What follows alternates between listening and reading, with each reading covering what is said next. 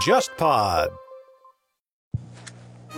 Billie Jean set back that women's lib movement about another 20 years. Stay in their place, and they, and they help their men, and they're behind the throne because I really believe the male is king, the male is supreme, and the women should know that. The women's movement is important to me, uh, as long as it stays practical. And I think that the women's movement is really making a better life for more people other than just women. And I feel very strongly about it from that point of view.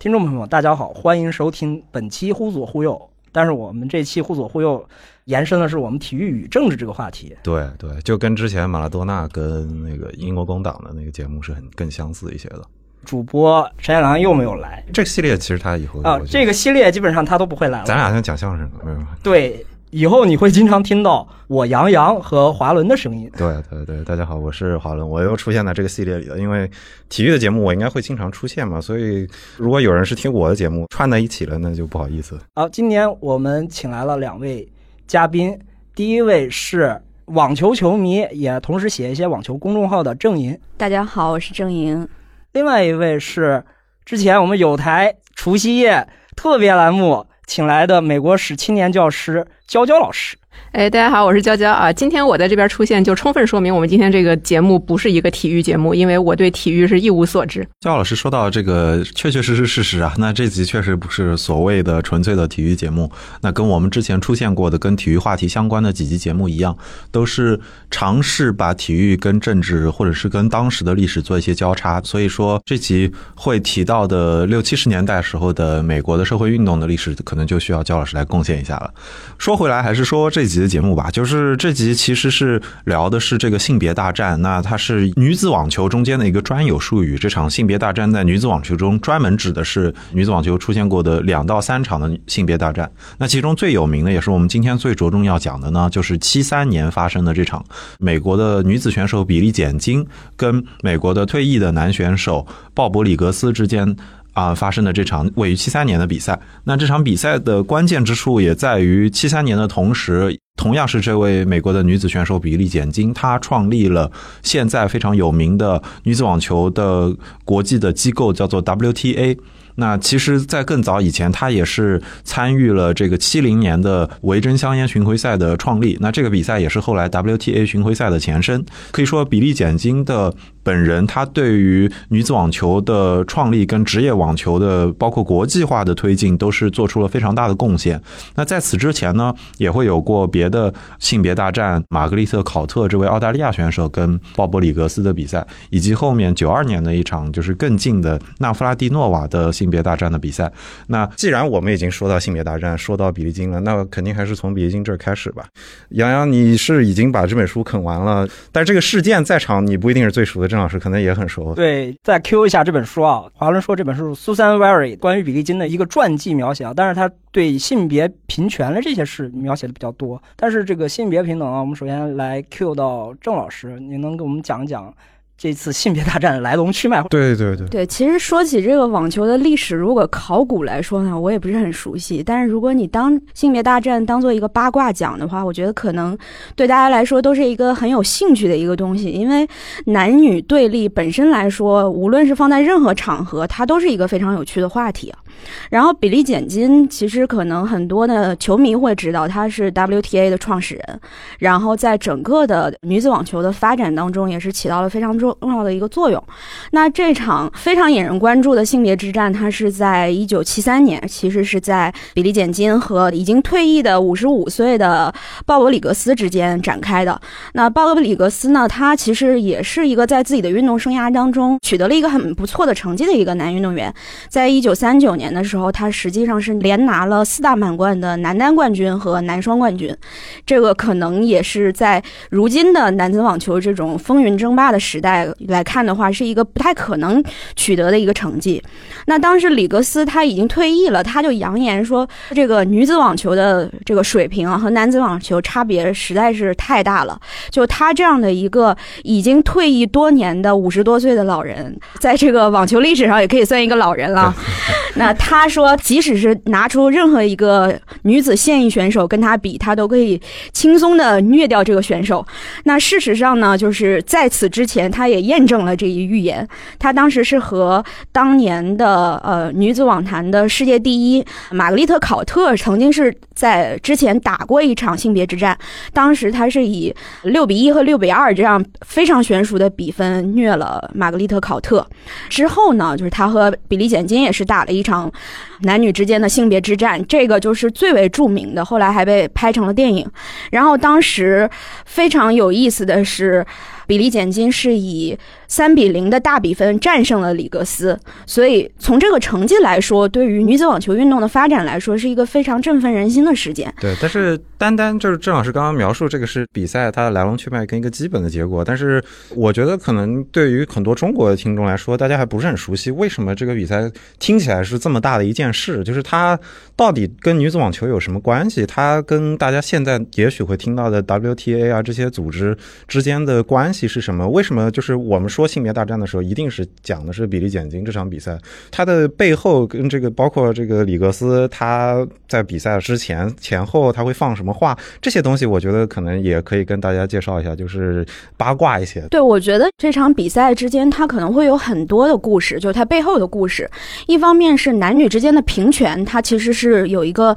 象征性的意义的。就是在当时的话，无论是舆论还是说网球运动本身来说。对于这场所谓的战争，它他都给予了足够的关注。当时我记得是说，在全世界范围内有九千万的人在观看这场比赛，对对。然后美国的观众大概有五千万，就是一场比赛在七十年代的时候能够引起一亿多的观众来收看，这个在现在可能也是只有这种像奥运会啊，或者是世界杯啊这种比较大规模的比赛，它才能能够引起这样的关注。另外一个话，我个人认为就是他的这场。比赛其实是和美国和澳大利亚的这种网球之争是有关的，嗯，因为当时的世界上的主流其实就是美国和澳大利亚这两个国家的对网球之中，对他们两个国家可能是运动成绩最好的。然后呢，在此之前的话，就是刚才也提到了，就是玛格丽特考特，她其实是和里格斯打了一场比赛。然后很有意思的是，玛格丽特考特是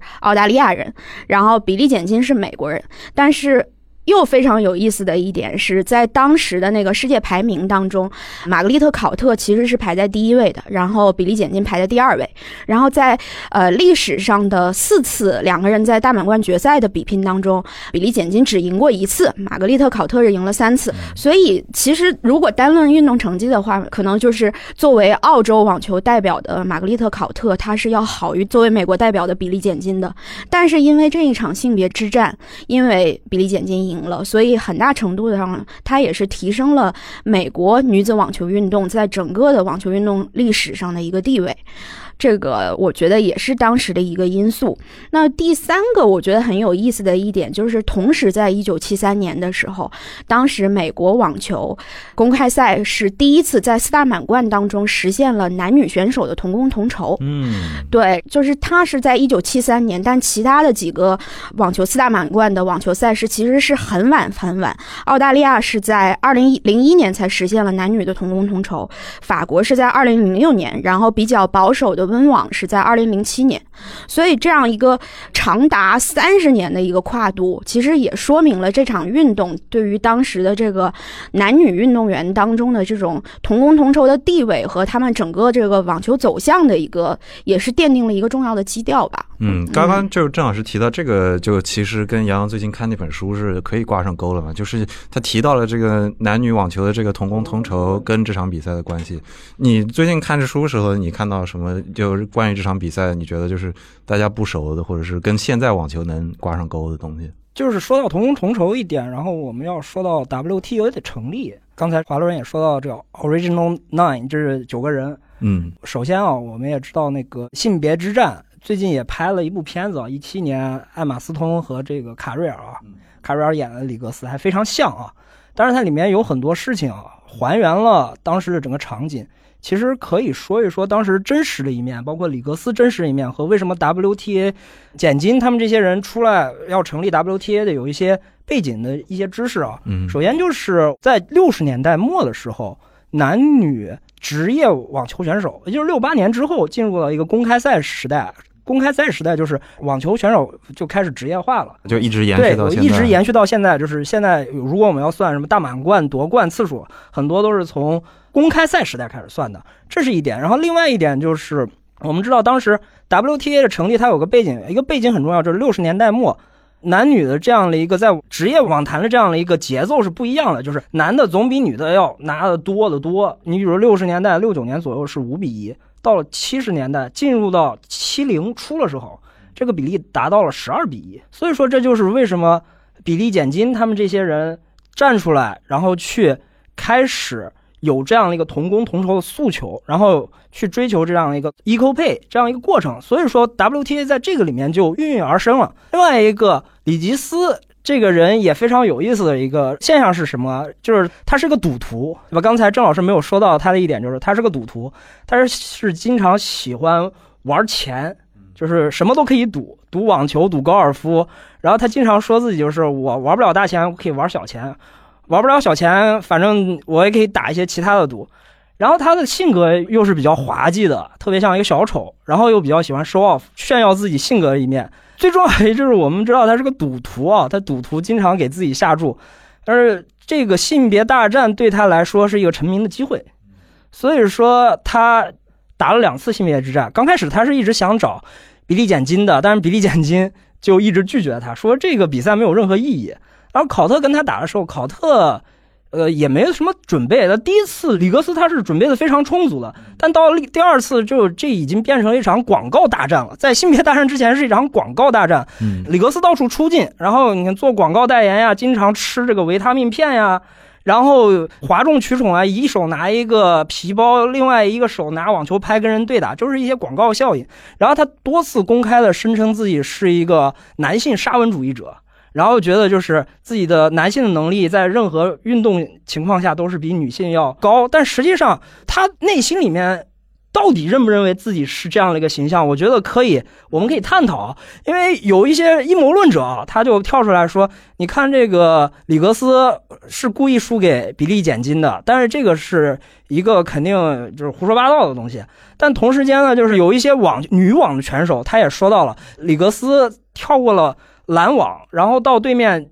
热情的祝贺比利简金赢得这场比赛。所以说，也有一些评论家，包括一些女网选手，他说，呃，里格斯其实也间接的推动了女子网球平权的发展。嗯，呃，就杨老师说到这里，我也想插一句啊，就是当时其实最早比利简金是拒绝这场比赛的，但是后来在玛格丽特考特输了以后，他又加入到这场性别之战。一方面是说他可能想要为女子平权来做一些自己的贡献，另外一方面还有一段小八卦，就是这场比赛的他的出场费用非常高，在当时是达到了十万美元，放到现在的话也是呃一个非常大的数字，将近六十。万美元，就是从这个购买力来讲，所以你说这场战争，它除了说是网球比赛本身来说，它是不是背后有这种商业利益的推动？这个大家可以自己去考虑一下啊。可能要稍微补一下，就是可能对于现在的听众来说，或者是甚至网球迷来说，大家很难想象六七十年代的网球格局跟现在差别有多大。就很多时候，当时那个年代的人打网球的时候，觉得这还是一个所谓的 country club 的运动，就是这这种富人俱乐部里面，大家从早期的那种英式贵族交朋友、穿裙子、贵族之间交朋友的运动，它本来就是一个英法贵族之间的活动，然后到了十九世纪末被现代化了。所以在这种环境下，就是女子运动就更少见了。在这种情况下了，进入到寻常人家，这已经是在现代网球建立五十年之后，然后再进一步，你发展到一个女子阶段，它是更后面，在二十世纪史上又往后推了很多年之后，它才渐渐出现了。就是相当于女子网球现在之所以大家经常谈论的一个原因是，它在女性的运动中间占了一个非常特殊的地位，就是它相当于为很多别的女性运动开出了一条路。就包括你你聊女子足球，或者是女子最早去参加马拉松的这些人。他们某种意义上，包括他们的薪水，他们跟 Equal Pay 这儿的争端，他们的斗争的往前追溯，往前追溯，最爆最有名的这么一个争斗争的事件，就是回到女子网球这儿，就回到性别大战这个事儿。所以我是觉得，而且另外一个问题就是，女子运动里面，就网球它的曝光度相对还是比较比其他运动，比如说包括足球、篮球，它是比较高的，特别是在美国那样一个场那样一个国家来说。对，然后我是觉得，就是就是到这种时候，就是你们可以加关于就是女性的在那个年代的运动，或者是在那个年代的 civil rights movement，他们是怎么进来的。我理解就是刚刚杨洋一直想谈这个阶级性的问题。我理解你刚刚意思是不是想说，就是恰恰由于网球这个运动，它在相比于其他一些运动来讲，具有一种就是中产阶级的特点，甚至可以说是中上层阶级的特点。所以呢，在这样一个时期，它正好跟六十年代末七十年代初的这样一种呃，当时美国的第二波女权运动发生了一个非常微妙的交叉。我觉得就是这种形象是有可能存在的，所以就是我们去想说，为什么在这个刚刚你们提到的这场性别之战，之前说过我对这个体育运动是完全不懂，然后因为杨洋给我这个作业，我就去补着看了一下这个电影，然后我看这个性别之战这场比赛，它打的这个时间点非常的微妙啊，它跟是一九七三年的时候打的。那么，一九七三年以及之前，就是大概一九七二到一九七三年这一段时间，它其实在美国的妇女运动史上是一个非常微妙的时间点。嗯，啊，我们通常会称说把美国的这个女权主义的发展分为三波，这个时候正好是美国的第二波妇女解放运动差不多进入它一个最高点的那样一个时间。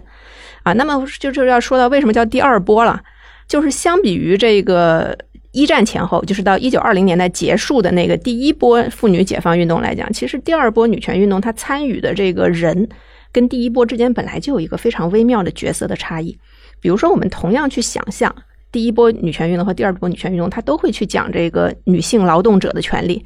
但是一个二十世纪初他们要争取权利的那样一个女性劳动者，跟这个。啊，二十世纪中期，他们这个时候说我们要争取女性劳动者的权益，然后这时候这种典型的一个女权运动参与者的形象其实是完全不一样。一个是什么？纺织厂女工。对，我们可以想象，如果是在十九世纪末二十世纪初的时候，那个时候典型的一个劳动女性，其实应该是一个出出身底层家庭，而且很可能是移民家庭，很可能是一个沙场女工，家里面要么是这个东欧移过来的犹太裔，要么是意大利裔或者爱尔兰裔，然后呢，基本上是非常年轻，然后一定是没有结婚的。因为这个时候是说，如果你结婚之后，你接着就要回去抚养孩子，那么所以你一定是在结婚之前这段时间才能够在工厂里边工作。那么你是为这些人维护他的一个基本的权益。但是到了这个时候，就是二十世纪五十年代之后，这个时候美国典型的一个劳动妇女的形象，包括大部分的这种第二波女权运动参与者，他们其实是一个什么样的形象？就是基本上是三十五岁以上、已婚已育的一个办公室的白领中产。嗯，而且这个时候我们知道，随着这种家庭结构的变化，因为这时候美国的已经是以核心家庭为主了。对吧？家庭结构变小了，然后呢，基本上你一家就是两个孩子。那么，基本上到你第二个孩子上小学之后，这个妈妈是可以离开家庭再去工作的。所以这个时候，你可以想象，第二波女权运动的参与者，她本身在社会阶层上就比第一波女权运动的参与者要更加的中产偏中产一些。所以他们的很多诉求其实跟第一波是有非常微妙的差异的。那么，在一九七二年到七三年的时候，这个美国的第二波女权运动大概发展到一个什么样的阶段呢？通常我们把这个美国第二波女权运动的起点是放在这个一九六三年，就是这个贝蒂·弗里丹出版了他的这个叫《女性的奥秘》这个书，当时一出来大火啊，那一年的畅销书。这本书基本上就是，呃，试图向美国的女性读者揭露说，这个中产阶级家庭主妇不是一个特别值得向往的形象啊，因为之前呢，可能美国的六十年代版林荫吗？对 对对，之前美国的主流文化呢，可能都是。从一九二零年到一九五零年，很多这种研究女性史的人会认为，这个是一个美国的妇女权益在可以说是开倒车的一个年代啊。那么，其实最典型的一个例子就是说，他是因为战后回去当母亲的这一段。对对对，他而且他这个区别呢，不是体现在别的方面，不，并不是说，比如说，哎，性文化变保守了，这个没有。最主要的就是体现在家庭结构的变化。家庭结构的变化最直接的一点就是，相比于十九世纪末来讲，五十年代的时候，美国女性整个的结婚年龄变早了。之前呢，美国女性的平均结婚年龄基本上是在二十二到二十三岁，但是五十年代末的时候，美国女性的平均年结婚年龄是二十岁。二十岁的话，那基本上就意味着大多数人就在结婚之前可能不会去上大学，那么可能高中毕业，赶紧找一个好男人就嫁了。嫁了之后呢，你就在家里，然后你的这个老公去当这个家里的 breadwinner，然后你就当一个幸福的家庭主妇。所以呢，一九六三年的时候呢，这个贝蒂·弗里丹出了《女性的奥秘》这本书，就是给大家揭露说，OK，当一个中产阶级家庭主妇不是一个特别值得向往的生活，你在家里边其实非常的压抑，然后你的人生还有很多的意义没有完成。呃，然后呢，此后这个第二波女权主义就迅速的发展起来，然后呢，他们成立了，杨洋你之前也提到过，这个叫 National Organization for Women。对我，我觉得就讲到这儿的时候，我就在想，就是这是我作为一个既不是那么熟悉女性运动，也不是那么熟悉女网的人的好奇，就是这个同时代的时候，女子网球还是处在一个就是，就刚刚说到什么考特啊、比利·简金啊这些人，他们当时已经登上了历史舞台了嘛，然后他们跟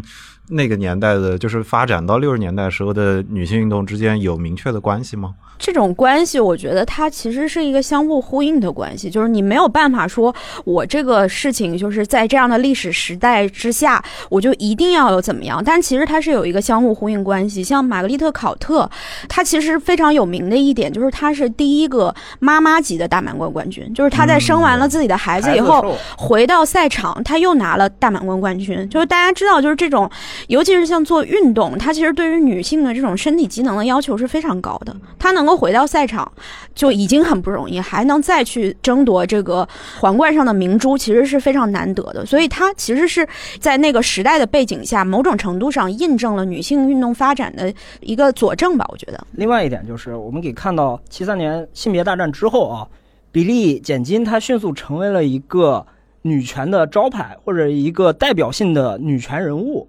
但实际上，从他个人的这个位置来说，他有一些东西是跟第二波女权观点上有些区别的，或者有一些不同的地方。第一个地方就是。他的这些个女权想法，包括就是男女平权的想法，首先是在他在打网球的同时产生的。你比如说，同工同酬这个问题啊，已经说了很久了，包括 WTA 建立也跟这个 equal pay 是有很大的关系的。简金就是注意到了这一点。第二点就是她当时丈夫她已经结婚了嘛，Larry King。拉瑞金对吧？对她有一些影响，因为因为拉瑞金早期在俄亥俄时候，他也是个打网球的，但是他是什么？他是整个男子队里面的六个人里面，他他其实是一个候补啊，第七个人里面，但是他还拥有这个网球的奖学金。但同时间呢，简金他没有这些东西。简金那个时候叫莫蒂特嘛，他们家的那个信。然后后面就是拉里跟他讨论这个问题的时候说。那你说你比我打的还好，为什么我那个时候作为一个替补都有奖学金，而你却没有奖学金？嗯，所以她丈夫反而启发了她丈夫在某一些程度上反而启发了她。第三个就是简金，她对第二波女权运动有一些自己的看法啊。首先，她刚开始在六十年代末七十年代初的时候，她对整个的女权第二波，她是持一种比较怀疑的态度。她首先就说了，当时我们会把这个叫 Women's Liberation Movement，对吧？就是妇女解放运动。但是很多媒体啊，就抨击这个第二波女权，把这个 liberation 简称为 lib，lib 就是一个非常带有蔑视性的这样一个词语。所以说，简金他公开说一些，就是啊，你跟女权有什么关系啊？你怎么看呀？他公开就说这个 lib，他用 lib 这个词。他说：“啊，这个东西，呃，怎么来说吧，就是跟我的一些想法是有出入的。”他公开用 “lib” 这个词。另外一个点就是，呃，女权嘛，对吧？那女权，你说就是它会有一种运动嘛，运动是推及到每一个妇女身上或者每一个女性身上。他很简单的说，我是打网球的，我要做我自己。他很明确说，就是我要做我自己。所以说，他在一定程度上是把自己跟第二波女权是整个运动是在六十年代末七十年代初有一个分离，有一个距离在里面。但是不是说他是反对啊？只不过是他是作为一个 celebrity，作为一个公众人物，作为一个明星，他有意识的在对自己进行一个正面的塑造情况。但是等到七三年性别大战了之后，他也知道他需要帮助女性，都是我们都是同性别嘛，他帮助女性来进行争取一定的权利。所以说，有时候他看第二波女权，他也很着急。为什么呢？就是女权运动，他会把运体育项目这个东西当做一个非常充满男子气概的、通非常暴力的，因为它有一些暴力身体对抗，比如说美式橄榄呀，包括包括棒球，有的时候也要跑垒嘛，也是会有一些对抗在里面。对吧？这是滑倒啊什么的，这是在女权主义者里面那个时候看的都是特别暴力、充满男子气概，而且本身他觉得妇女这个体育项目它本身也是有种父权制在里面的，就是男权的东西在里面。所以说，第二波女权它对这个体育项目是不屑，但是简金他就着急了，他说：“哎呀，你们得用这个东西啊，对吧？你来运用体育项目，来用我网球，这也是一个招牌，你也可以去促进女权运动的发展。”所以说，他跟当时几个非常著名第二波女权运动者的对话来说，别人说：“呃，我们谈平权，这个平权是一个政治性的话题。”那简金就说：“网球，我参加这个运动，它本身就是一个非常政治的东西啊，你们不能把它抛弃啊。”所以说。呃，在一定程度上，他也是很希望网球被吸纳入这个运动了。同时间，另外一个很非常吊诡的事情就是，女权运动啊，在后面就发现不得不借助减金这样的一个名号。来帮助自己在更普通的、更广阔的美国这样的一个空间去推行自己的女权主义主张。嗯，毕竟在开始的时候就讲到嘛，性别大战有这么多人关注，那就是大家可能第一次看到这些女性，相当于是站在一个台面上，就像是一个拍桌子说我们可以跟男性不仅是拥有 equal pay，而且是我们可以在这个运动项目上身体表现的比你更好。这件事就是出现这个例子，要把这件事像一个象征一样摆在大众的面前是非常重要的。它之所以会发生，就是这个象征之所以。在这个时间点这么重要，也恰恰是因为一九七三年这个时间点它太敏感了，因为它正好是美国宪法的这个所谓的平权修正案，就是 ERA，正好是在要通过不通过的那样一个临界点上。嗯啊，因为我们刚也说过，就是第二波女权运动，它从六十年代开始，然后虽然所谓的像这个联邦政府的 Equal Pay Act，它是一九六三年就已经出来了，然后到后来一九六四年民权法案第七条。增加了一条说，这个不能够因为性别对女性在就业中进行歧视，但是这些它其实，在出来之后，就是执行效果并不见得那么的好。所以呢，其实就是第二波女权运动从六十年代末开始，一直是希望能够把这个平权这一条直接给加到宪法里边去。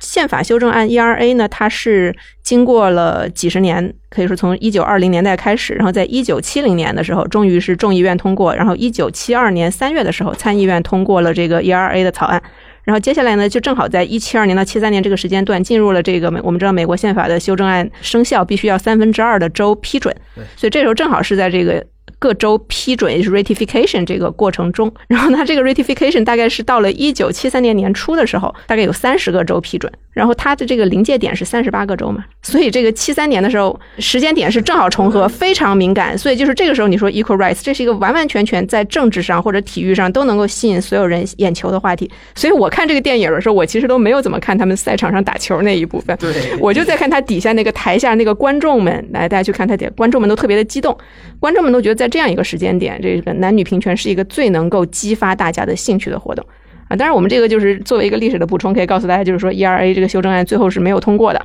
啊。虽然到了七三年年初有三十个州批准，但是呢，到最后经过两次的这个，就是因为宪法修正案它这个批准是有一定的时效，经过了两次延期，最后到了一九八二年这个再次延期的时间点仍然到了之后，还是没有达到三十八个州的这样一个界限。但是到了去年。二零二零年一月十五号的时候，然后呢，弗吉尼亚州做了一个非常有象征性的举动，就是他们弗吉尼亚州议会，然后成为了第三十八个美国这个 ratify 了这个 ERA 的州。当然，这个实际上在法律上已经是没有任何效力了，但是就是做了这样一个象征性的事情。那个补充一点啊，刚刚焦老师讲了 ERA 啊，我再讲讲简金对 ERA 的这样一个态度啊，他其实对 ERV 也是一个充满复杂情绪的一个态度。首先，这个立法对于很多女性来说也挺好的，但同时间就是简金他在很多场合就说，这个法律通过不一定改变了人们对女性的看法，就是他反而有一种历史学家的那种感觉，就是这个事件的推动进步一定要通过社会一个长时期的发展，因为你不能通过立法去改变人的想法。所以说，这是有一个历史长河的一个存在，就是社会怎么进步发展，它是还是看到很远的。你这听起来就像是政治家或者是立法者，他们会觉得我们抛出一个政策，在那个年代，我们直接的改善了这些权利。但是对于就是比利简金干的事情，就像是在体育行当中，他是这个执行者，他是真的对，他是做事情的人，所以说就跟。呃，我们做出政策制定者和你实际上在底层做事的人，就是你有两一个观点，两个看法，就是你有不同的看法来看同样一个事情。所以说，他对这个 ERA 的通过是持一个比较悲观的态度，而反而他觉得这个历史长河中我们肯定会进步，抱有这样一个比较乐观的态度。另外一个就是，我们也知道那个一九七一年罗尔斯写成了《正义论》，对吧？《正义论》里面有个第二的平等原则，就是说机会均等。但同时间，比利简金，我感觉他是非常认同，嗯，男性和女性最重要的平等是在于机会的平等，这刚好是暗合了罗尔斯第二平等原则里面的一部分。所以说，他就说，男的和女的平等不仅要 equal pay，就是我们同工同酬，这是一部分；另外一个部分，在他的这个眼中看来，他是打网球了嘛，就拿体育运动来说，体育项目里面男性和女性要有同样的运动资源。你可以使用同样的场地来运动，因为我们知道那个时候美国还是一个高度分裂的社会，黑白之间的这个冲突也好，包括男女之间的冲突也好，就是有些只允许。老白男就是真的是又白的，然后还是男性，他才能参加。有一些就是他的女性，包括黑人，他是不准进入到这个体育场所来运动的。就你刚刚说到这个机会这个事情，就其实可以把它拉回到开头，我们讲到那个网球名人堂时候说到那个 The Original Nine，就是他们当初面临一个局面，就是女子没有巡回，没有这些比赛可打了。就是 Virginia Nine 这九个人出来，形成了最早的弗吉尼亚这个巡回赛的初衷是，就是女子比赛关注度如此之低，而且他们又不给职业化的前景，之后女子比赛后来没有人办了。对啊，你看当时考特在同时间他拿的这个最高奖金是一万五千美元大概，但同时间男子选手可以拿一百万，这个差距实在是太大了。所以说这也就是 WTA 它成立了一个必要性就出来了。另外一个问题就是刚回应焦老师一一个事情，就是他说到女权了。那女权就是我刚刚也说了，金也希望第二波女权用他这个名字，然后去推动这个运动。一个时间点，他们就重合在了一起，就是一九七七年的休斯敦全国妇女大会。但是同时间，就是我们知道那个美国夫人嘛，我们也看了那个葫芦布莱切特演的哦，也是澳大利亚人，他是个澳大利亚人，对，澳大利亚人。布 布莱切特演的那个施拉夫利美国夫人嘛，嗯，就是。休斯顿在里面开这个全国妇女大会，施拉夫利在外面搞事情，他带了两万妇女来反对这个这个全国的妇女大会，这样一个冲突，焦老师能不能给我们来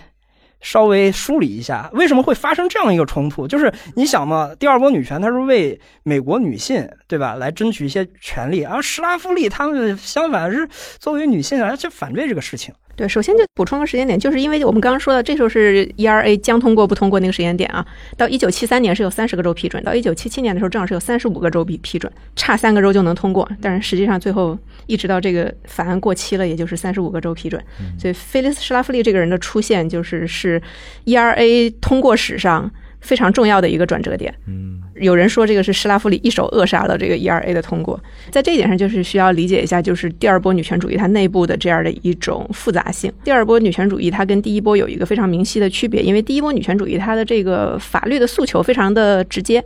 那么它最直接的就是说我们需要赋予女性投票权，那么它这个目标上其实是高度一致的。那么第二波女权运动呢？因为它大量的诉求其实是集中在经济权利方面，还有一些呢是集中在经济之外相关的一些社会权利的方面。我们刚刚提到，就是这个佩蒂弗里丹他们在这个成立了这个所谓叫 National Organization for Women 之后，然后他们在一九六七年的时候，当时啊通过了一个叫一九六七年妇女人权法案。大概就是总结了一下他们这个美国第二波女权运动有一些主要的诉求，列出来八大点。第一条当然是 ERA 啦，就是要求有一个宪法的基本的这种平权的保障。但是接下来几点呢？一个是说平等雇佣，包括你就业机会上的平等，然后这种工作的福利、保险、职业培训机会等等各方面的平等，然后再就是平等的教育机会。接下来是这个儿童抚养上要实现托育的社会化。最后一点呢是生育控制，也就是堕胎权。那么，其实这八条列出来之后，它其实在整个女性群体内部，大家对这些八条的取舍是各有不同的。所以当时这个八条出来之后，马上第一反应就是从这个所谓的 N O W National Organization for Women 里面，马上就有两派就分裂了，他就退出了这个组织。一派呢是反反堕胎的，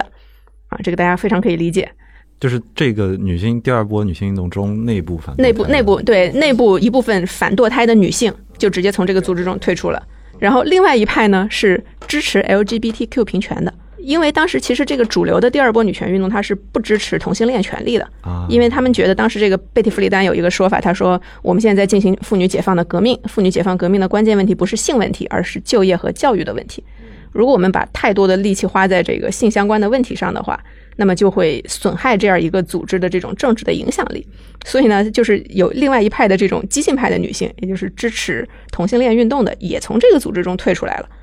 我们仅仅从这一点上就可以看到，其实虽然大家同样是女性，但是呢，对于她这个非常复杂的这样一个女性权利的诉求，每个人的取舍是不一样的。那么像菲利斯·施拉夫利他们这样一类女性，她们当时主要反对 ERA 主要的理由呢，其实有两条，一个呢就是征兵权，一个是一个是美国征兵的问题，就是说如果你现在在宪法上通过了 ERA，那么是不是女性也必须跟男性一样有服兵役的义务？我们知道这个时候美国其实是在进行越南战争。那么第二一个问题就是，刚刚说到施拉夫利，他大部分时间在外面呢，他是以一个中产阶级家庭的这种主妇这样一个身份在外面活动。虽然我们知道，你尤其是你如果去看《Mrs. America》那个剧的话，他本质上他自己其实已经是一个政治家了，但是他对外塑造这样一个公共形象是，我是一个成功的中产阶级家庭主妇。不，你就像是家庭主妇嗯必须成为他们那种政治家的形象，就他要搞女性运动，他得先竖起我是对，但是他的人设我的人设是家庭妇女，但是我在搞政治。对，对对对说到比利简金，他也是，他嗯虽然是一个网球选手，但他同时也是一个政治人物。但是他政治人物的这个一个人设，就是他是一个在赛场上争取自己权利的一个女子网球选手。然后呢，我们就是说到这个施拉夫利，她的身份中家庭主妇这个角色特别的重要。那么，为什么家庭主妇要反对 ERA？其实理由也非常简单，他们认为当时的这种主流的第二波女权运动要求性别平等，它有可能是对某一些在他们看来比较弱势的女性造成一种实质上的伤害。嗯，因为我们知道，就是美国的这种，尤其是劳动法，从十九世纪末开始，它其实是有一派叫做这个 protective labor laws，就是说它对于某一些他们心目中的弱势群体，比如说童工，比如说女工，它有一个特别的保护。比如说男工，你可以让他拼命加班，女工就必须八小时或者十小时下班。当然，这样一些 protective labor laws 大多是州层次的立法。但是呢，如果说 ERA 通过了，那么这些州层次的这种保护性的劳工法就相当于都违宪了，那么它就都得废除。那么这样的话，它是不是说对于这种底层的女工来讲，会造成一种实质性的伤害？这个是当时非常重要的一个 argument。第二个就是说，作为一个家庭主妇来讲，家庭主妇是其实很多时候是因为你家老公特别能挣钱，也就是说你在一部分的这种。呃，当然，我们现在的女权主义理论是强调说，你的这个家务劳动本身是有很强的这种经济的贡献的，但是当时没有这样的理论，对吧？那么，所以当时会认为说，我作为一个家庭主妇，我其实是占有了我老公挣的一部分的这种经济的价值。那么，是不是说现在 ERA 通过了，我作为一个家庭主妇，我就不能够继续从我老公那儿拿钱了？这个我觉得对于当时的这些在第二波女权主义运动之外的这些女性来讲是非常实际的诉求。嗯，等于是他就是利用好这一点，然后让这些女性站起来反过来反对 ERA。焦老师提到那个两个人群，相当于是退出了第二波女性运动，一个是支持这个性别多样化的，一个是这个反对堕胎的。这听上去是刚刚我们一直在提到的比利简金跟考特的两个人在之后的诉求中非常重要的两个部分，就是好像他们俩各他们俩自代表了各自代表了一个组织，一个利益各自团体，代表了一个组织，对而且，非常有意思的一点就是，几乎所有的这个女子网球当中和女性运动有关的，它都有一个和 LGBT 的身份非常息息相关的一个联系。那其实考特，你单从他大满贯的数量来看，他毫无疑问是最优秀的选手吧，可以这样说。对因为对他拿了二十四个大满冠的单打冠军，拿了六十二个包括双打和混双冠军。这个在历史上现在也只有小威廉姆斯和他差了一个，当然是跨越了公开赛和非公开赛时代的。但是实际上他在网球历史上的地位并不高。这个有一个很有意思的一点，就是他公开的会反对同性恋。包括他后来很有意思的就是澳大利亚的一个航空公司，就是有支持这个同性恋的言论，然后他公开表示说，我拒绝来坐你这个航空公司的这个飞机。就是现在看来，这个举动似乎有一点幼稚，也有一点政治不正确。但是对于他那个时代的女性来说，她可能做出了一个在当时看来一个很多人会做的一个选择。但是相反，就是比利简金他本身就是一个同性恋者，他在一九八一年的时候，因为一个桃色新闻啊，公开了自己女同性恋的这样一个身份。但是特别有意思的是，他公开了以后，他觉得这是一个错误，他还到处的去反省说：“哎呀，我不应该公开这个事情。”但是到了后来，就是对于 LGBT 的这种来说，就是大家就宽容了很多，包括女性自己，她也会有很多的这种自我的意识。像纳弗拉蒂诺娃，这也是女子网球历史上对非常有名的一个选手，她就是也是一个公开的一个女同性恋者，而且她是公开支持的。然后特别有意思的是，纳弗拉蒂诺娃她其实也是打过一场性别大战，一九九二年的时候和吉米康纳斯对，然后当时她是以零比二的比分输掉了。然后更加有意思的是，就是这一段历史还牵出了里格斯。据说里格斯是在这场比赛中下了重注，康纳斯斯会赢，所以纳弗拉蒂诺娃曾经一度在小分上领先那个吉米康纳斯，这个就里格斯就非常的着急，所以就很多人就是以这个为由头，也在说，哎，当年那一场他和比利简金之间的这个性别之战，到底有没有他这个赌球的成分，故意输掉的成分？但是这个都是意识了啊！不仅他下注了啊，这个康诺斯他自己也下注了，他下的也是重注啊，一百万。但他下的是自己，他下的是自己不输小分不输八局。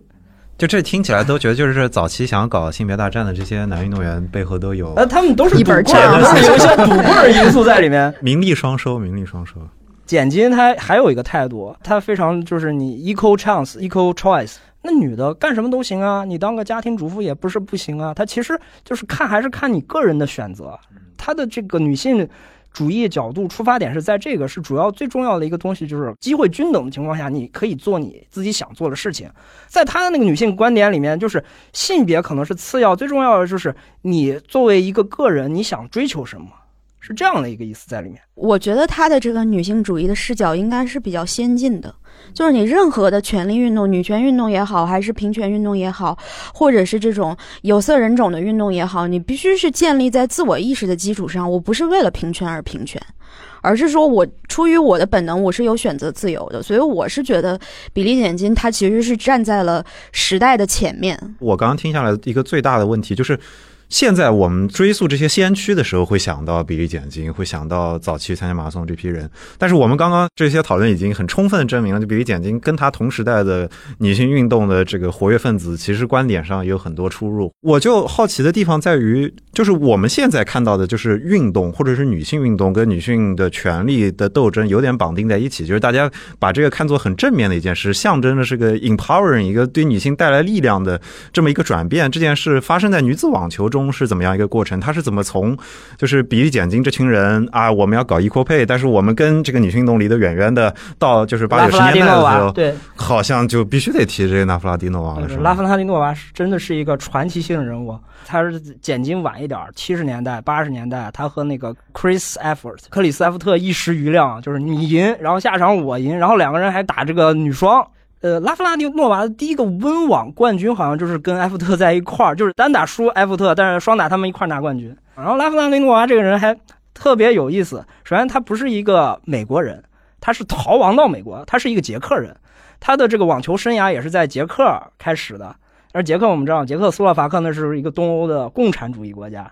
因为他是运动员嘛，他有这个 passport，他有这个护照嘛，运动护照可以经常到外国去打球。在他年轻的时候，他就到了美国去做这个训练和比赛。然后他他非常喜欢吃汉堡，他非常喜欢吃美式快餐。那个时候他就是很多媒体采访说：“我爱美国，呃，首先爱自由，第二个爱他的快餐。”然后就是因为那个时候他的体重就是飞涨嘛，然后后面就控制下来了。但是他在女性主义的这个斗争中，他有表达过他自己的观点，或者他有像比利金这样把自己标榜成一个女性运动创始人这样。他在他在当时好像挺个人主义的，老说就是，哎，我是个同性恋，so what，很大方，不像比利简金，他就感觉是个深贵的状态。他就是一个非常大大咧咧的人。到今天，他是一个 LGBT 组织里面非常活跃的一个分子。嗯，那他现在跟比利金的关系怎么样？他们俩他们俩关系还不错，但是他跟考特关系很差。考特就公开在他做那个网球解说嘛，让他点评啊，比利简金啊，然后拉夫拉蒂诺娃这些人，他很讨厌拉夫拉蒂诺娃，他就说他是个挺好的球员，但是他就是个同性恋，我怎么都跟这个过不去这坎儿。然后到了二零二零年，就是去年澳网还发生了一个考特给昆塔斯的那个老总说：“你这个同性恋，我不支持你。”他写了公开信嘛。然后他首先他退役之后，他是在澳洲西澳当牧师。然后他就写信，然后遭到拉夫纳蒂诺娃一群人的反对，然后很多人就说，因为我们知道那个澳网的第二个对第二球场，对叫玛格丽特考特球玛格丽特，考特球场，就说要改名。那你这个人太不政治的正确了，然后经常跟我们这些人就是打嘴仗什么什么的，所以说我们一定要给你改名了。谁在里面支持改名的这个力度最大，就是拉夫拉蒂诺娃。然后他甚至在二零二零年澳网里面跑到那个赛场中间裁判席上，公开举拳说我们要把这个考特球场改名了。这个是我比较好奇的，就是如果我们一定要拿出一个时代的象征来，六十年代假设六十年代跟七十年代是考特跟比利简金的时代，八九十年代有拉纳弗拉基诺娃，后来可能还有格拉夫这些然后人。格拉夫，但是到两千年初的时候，对于年轻一代的网球观众来说，这个女子网球从这些女性运动的先驱变成了这个我说的很直白点，这个性感女神的形象，这库尔尼科娃的形象出现，就这中间好像是有一个变化的。说到库尔尼科娃，我觉得非常有意思的一点就是她出现的一个时机很巧，就是在一九九七年的时候，大家也知道这个苏联在九十年代初这个解体的一个很有意思的时间点，所以我觉得库尔尼科娃她可能是一个有双重的象征的符号，一方面它长得非常的漂亮，而且很性感，就是她可能满足了某一些男性对于女性运动员的一个想象，因为很老实讲，可能纳夫拉蒂诺娃也好，呃，比利简金也好，他们可能在容貌上并不是很出色的，但是库尔尼科娃她年少成名，她是青少年的时候是青少年时代的女子第一，然后在一九九七年的时候，她十六岁就已经打入了温网的四强，她的职业生涯非常的短暂，她到二十二岁的时候，二零零三年就已经退役了。在这个过程中，虽然她单打的成绩可能只有四强，但是她实际上拿过两个大满贯双打的冠军，同时还拿过两个年终总决赛的双打冠军。她也是俄罗斯人当中第一个闯进 WTA 年终总决赛的呃球员。另外，她也曾在双打拿到过世界第一。就是大家可能在那个时代难以想象，这样一个来自俄罗斯的女运动员，有着这样漂亮的面容，而且运动的成绩还很不错。所以我觉得她可能身上既带了这种女性的性别符号，又带了一种呃来自于苏联这样一个国家的一个政治符号。对，就是我觉得库尔尼克娃跟这些前辈中间就是相关又又不同的那个地方在于，库尔尼科娃可能是吸金能力比他们都强的一个女性运动员，她可能是就是划时代的一个吸金能力超强的女性运动员。从这个角度上，她对于男女同工同酬跟 equal pay 来说，她虽然不是这么直接的出现的这个往前站的人，但她确确实实向这些广告品牌证明了女性这些运动员有这个强大的号召力，有这个吸引力。她在一个商业时代，她反而撑起来了某种意义上一个 equal pay 的形式。就是我如果我是这个时代的 Nike，我如果是这个时代的阿迪达斯，我很难去找一个纳夫拉蒂诺娃跟比利金站在一个随时随地会爆炎的这么一个状态去代言。但是库尔尼科娃。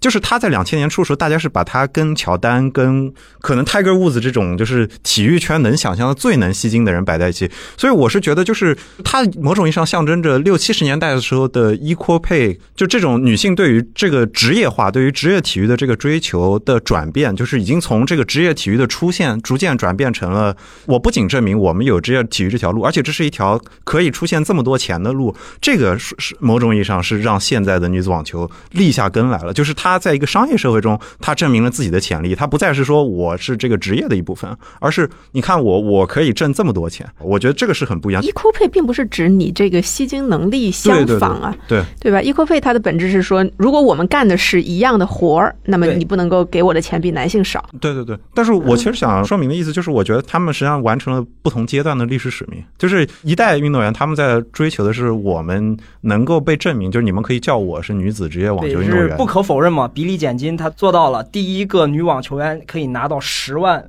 嗯，对吧？美元的这样一个大满贯奖金啊，这是也是一个开山嘛。你一步一步，这跟很多社会运动的它推进一样。你都有一个过程，历史嘛，就是我们上期忽左忽右，罗新老师说了嘛，历史都是在流动的嘛，我们在流动中看历史，对，就是这样的一个过程，或者说一步一步、一步一个脚印，然后才有了现在女子网球的这样的一个蓬勃发展的阶段。对啊，对对对，没错，杨洋这点说的很对，就是包括你在这个女性运动或者说女权运动，它本身在七十年代之后的发展，其实也是体现出这样的一个趋势，就可能在此之前啊，不管是那种所谓的主流第二波女权，或者是更早的第一波女权，大家整个的思路还是一个非常政治化的思路，就是说我们就是要把女性变成一个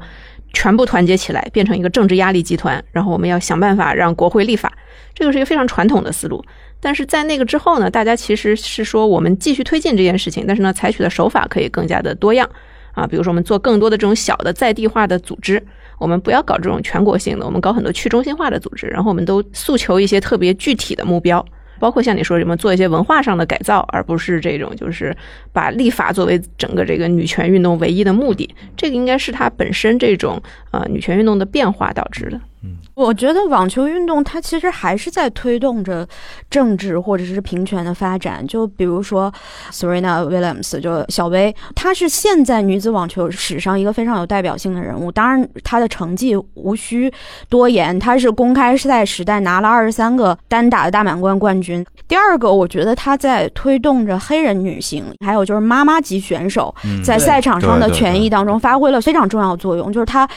二零一七年的时候，因为怀孕，然后离开了赛场。到二零一八年的时候，时隔十四个月重回赛场。就是可能很多人不知道的是，就是她在生孩子期间经历了非常多的痛苦。她当时是经历了严重的肺栓塞，不光是影响她运动生涯的，有可能影响她一生的身体健康。而且她在回到赛场的时候，她面对了和其他的妈妈一样的迷茫。她又讲，她在给她的女儿断奶的时候，她非常痛苦。但是当她走上赛场的时候，她还是一个战士。而且她在之后的运动中，她也不停的在强调，她说：“我是在为妈妈来争取权益，我在为妈妈而战。”就是这个，她作为一个网球的超级巨星，其实她是起到了非常好的作用。包括她还去主张说，呼吁女性你要去做乳腺癌的自检。就是他不光是在推动一个政治运动，而且他是希望通过我一言一行去推动女性健康的发展。对，我觉得这个去考虑的话，其实女子网球在推动这个政治的变革当中还会发挥重要作用，包括而且就大阪直美这个形象也是大阪直美这个亚裔的形象，对吧？对，而且就大阪直美这个地方不同的区别在于，就是六七十年代的时候，我们一直在讲，就是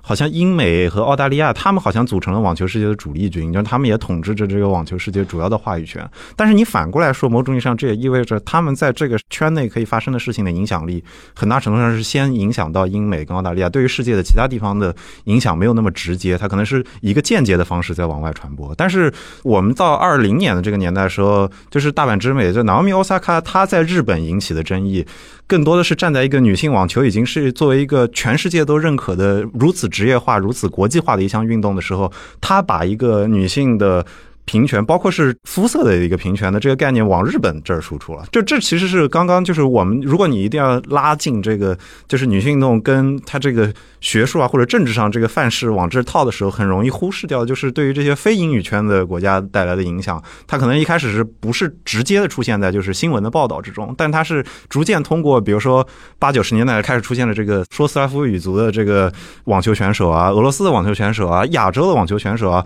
那可能拉美的网球选手，他们逐渐把这些就是跟女性运动相关的这些概念，通过网球这个运动带向了这些更不同的地区。这是我觉得就是五十年后，可能前面说到的很多没有什么变化，还在斗争的地方，但是这是其实是就是网球这项运动本身变化了，所以他把这些东西带出去，。在这点上，我觉得华伦说是对的，就是我们，所以你并不能说，哎，好像说相相对于这个六七十年代这个很有战斗力的这些女权前辈来讲，你觉得这一代啊，这个说女权主义者不行啊，他们战斗力下降了。这个恰恰不是说他们战斗力下降了，这是说明他们想要影响的范围扩大了。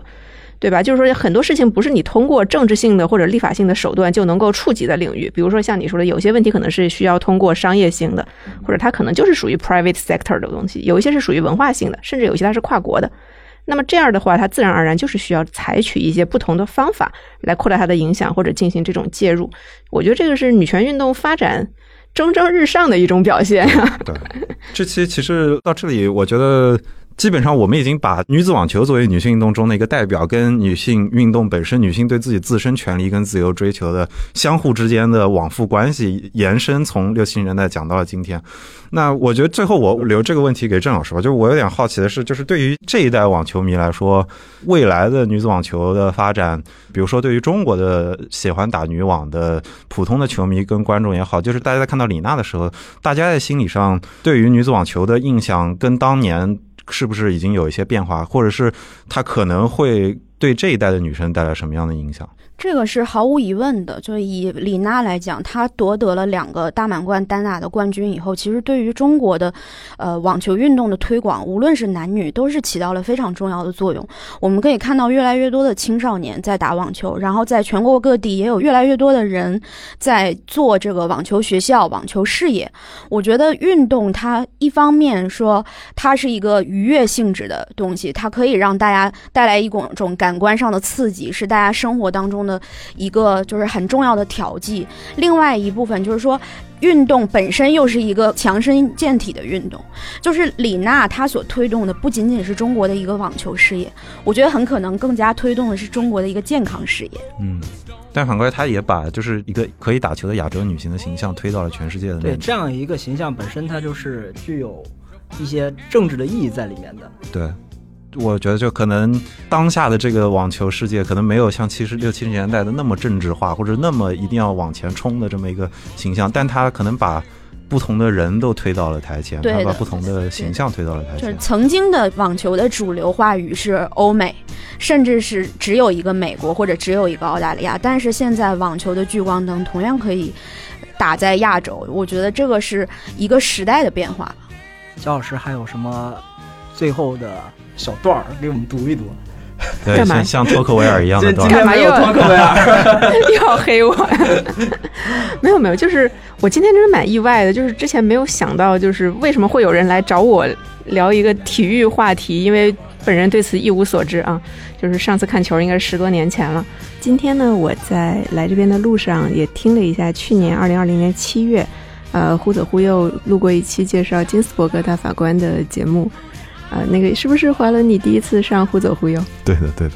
啊，对。那么在去年九月份，RBG 去世的时候，我记得当时啊，网上有很多讨论，就是讨论说 RBG 到底是不是一个女权主义者。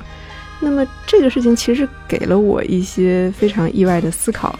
就是说，我觉得有的时候我们花在讨论女权主义的定义上面的时间可能太多了。我自己这几年呢，尤其是在工作之后，思考的更多的问题是说，我自己本身作为一个女性，同时也是一个历史学者，我可以为我自己的女性的同胞以及同行做一些什么。所以呢，就是跟大家介绍一下，从二零一九年开始，我和我的几位同样研究美国史的朋友，我们依托我们所属的这样一个专业的学会组织，叫中国美国史研究会。我们发起了一个叫做“女性历史学者沙龙”的这样一个活动，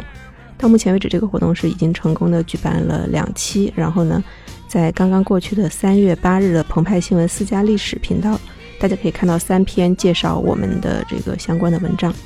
我们的想法呢是，呃，在我们的这个学术共同体中，有一些人呢是专门的性别问题或者是妇女史的研究者，有一些是像我这样本身是女性，但是并不从事性别研究的历史学的学者。有一些是对自己的这种性别身份感到困惑，或者是对性别问题感兴趣的学生。